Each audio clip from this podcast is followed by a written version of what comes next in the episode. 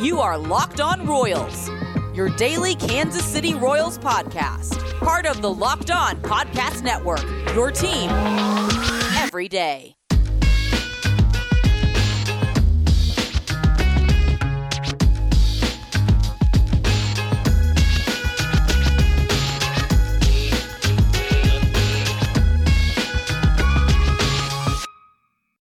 Let's get it going on the Locked On Royals podcast, on the Locked On Podcast Network, your teams every day. I am your host, Rylan Stiles. You can follow me on Twitter, at Rylan underscore Stiles. It's at R Y L A N underscore S T I L E S.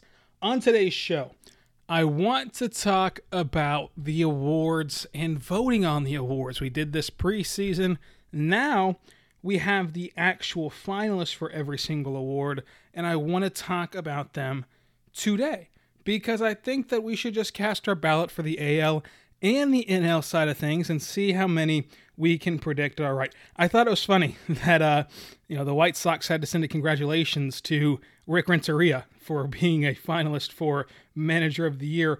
Oh, by the way, he has since been fired. So I thought that was kind of uh, funny. But we can start in the N L today and see if we can get through both the N L and the A L. In the N L, we have N L finalists for the M V P, Mookie Betts, Freddie Freeman, Manny Machado. Mookie Betts is the two thousand eighteen A L M V P award winner. He was amazing for the Dodgers this year. Uh, he had a slash line of two ninety-two, three sixty-six, five sixty-two with sixteen homers and ten stolen bases.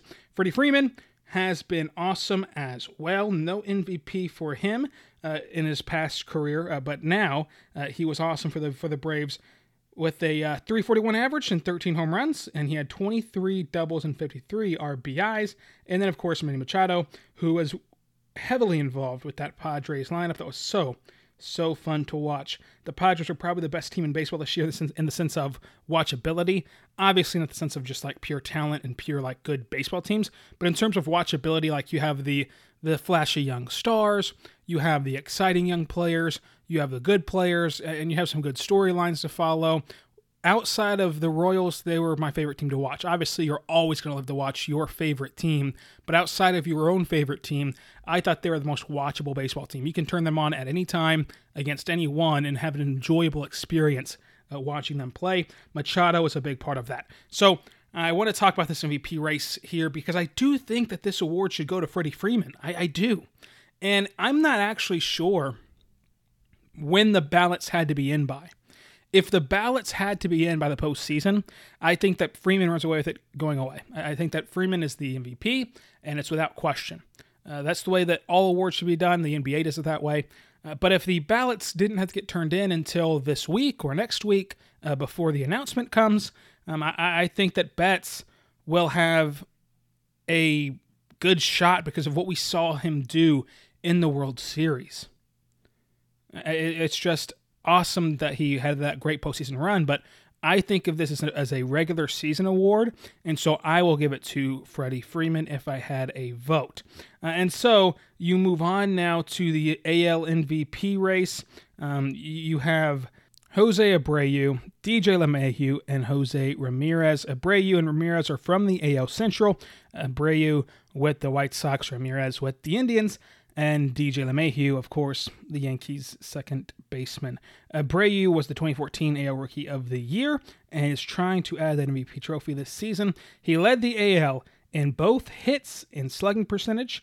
Uh, he had a great year at the plate, driving in sixty runs and getting one hundred forty-eight total bases. nineteen home runs was second to only Luke Voigt, who, who led all of baseball with twenty-two home runs. LeMahieu was awesome. Fourth in M V P voting uh, in twenty nineteen.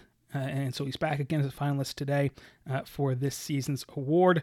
Uh, he had a three sixty-four batting average, which of course led Major League Baseball. And he had an O B P of four twenty-one, O P S of one point oh one one. And then Jose Ramirez had back-to-back third place finishes for the M V P award in seventeen and eighteen. Ramirez took a step back in nineteen, but he's back again in two thousand twenty, where he had a career best nine ninety-three O P S, seventeen homers, ten stolen bases in this wacky sixty-game season. And so for the A L M V P, I have to go with D J LeMahieu. I mean, the guy was hitting four hundred for a lot of this season. He was awesome for that Yankees lineup, and, and a lineup that really needed him. Uh, uh, really, uh, you know, they had they dealt with some injuries as they always have for the last couple of years. He was a massive part in that, so you, so you love to see that uh, from him. And I think that he is the most valuable player to that Yankees lineup. I mean, and I think that that lineup was just totally different with and without LeMahieu, who dealt with injuries in his own right.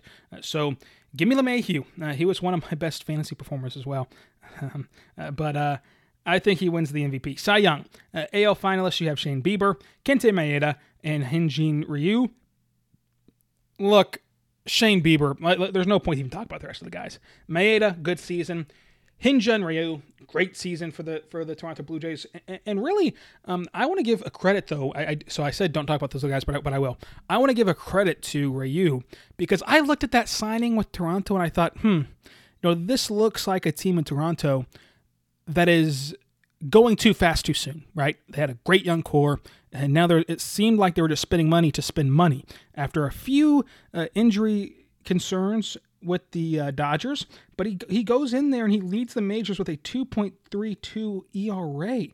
Uh, he was awesome in Toronto, and that's no that's no slouch of an E R A. I mean, of course it's not because it led the majors, but you know, a sub three E R A in general is great, but put into context, he was not facing the, the Royals lineup. He was not facing the Tigers lineup. He was not facing any of those lineups. He was facing the Rays, the Yankees. I mean, he was facing all these East Region teams. Go ahead and add that as a token uh, to his side. But still, I just cannot get past electing Bieber as the Cy Young winner uh, in the in the. Uh, A L side of things. Cy Young, I think, is just the most clear-cut for both leagues, though. N L, you have Trevor Bauer, you have Yu Darvish, and you have uh, Jacob DeGrom. After the break, I'm going to tell you who I have winning the N L uh, Cy Young. And we're back on the Locked On Royals podcast, a part of the Locked On Podcast Network, your teams every day. I am your host, Rylan Stiles. You can follow me on Twitter at Rylan underscore Stiles. It's at R Y L A N underscore S T I. L E S. The N L Cy Young Award finalists, again, Trevor Bauer, Yu Darvish, and Jacob DeGrom. Amazing bounce-back year from Yu Darvish. Obviously, Jacob DeGrom is one of the best pitchers we've ever seen in this generation, but Trevor Bauer was lights out. I mean, this guy was awesome in Cincinnati. He is going to be a fun free agent to follow, and I think he's going to have a very transparent free agency process with his YouTube channel, with his active Twitter account. Love him or hate him, this guy is giving you unprecedented access to behind the scenes in baseball, so you have to enjoy that at least a little bit. Uh, so then we move on here now to uh, the fact of what he did this season, which was two and five with a uh, with oh no, I'm sorry, that was what that was what he did in twenty eighteen after the trade. Uh, but this year he led the N L with with an E R A uh, one point seven three. He struck out one hundred batters over seventy-three innings, and he allowed one earned run Uh, on fewer or fewer than eight hits in eleven of his starts. Uh, he he was awesome. He struck out fourteen batters in four of those starts. He had the swagger off the mound, strutting off the mound. He had the back and forth with Acuna after the postseason a matchup with the Braves. Uh, so he did bring some energy to the baseball and some energy and some uh, headlines to baseball as well, for good or bad reasons, depending on how you view Trevor Bauer.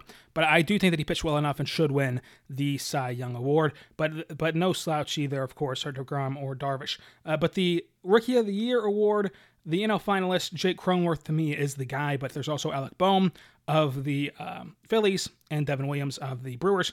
But give me Cronenworth. I mean, he was amazing for the Padres. He had a ridiculous slash line of three fifty-six, four eleven, and six twenty-four. sixteen of his thirty-six hits were extra bases, four home runs, three triples, and nine doubles. Um, of course, he did have that, that dip down a little bit at the very end of the season, but Cronenworth was awesome for the Padres. Go listen to Lock on, Locked On Padres. He was awesome. They were a fun team.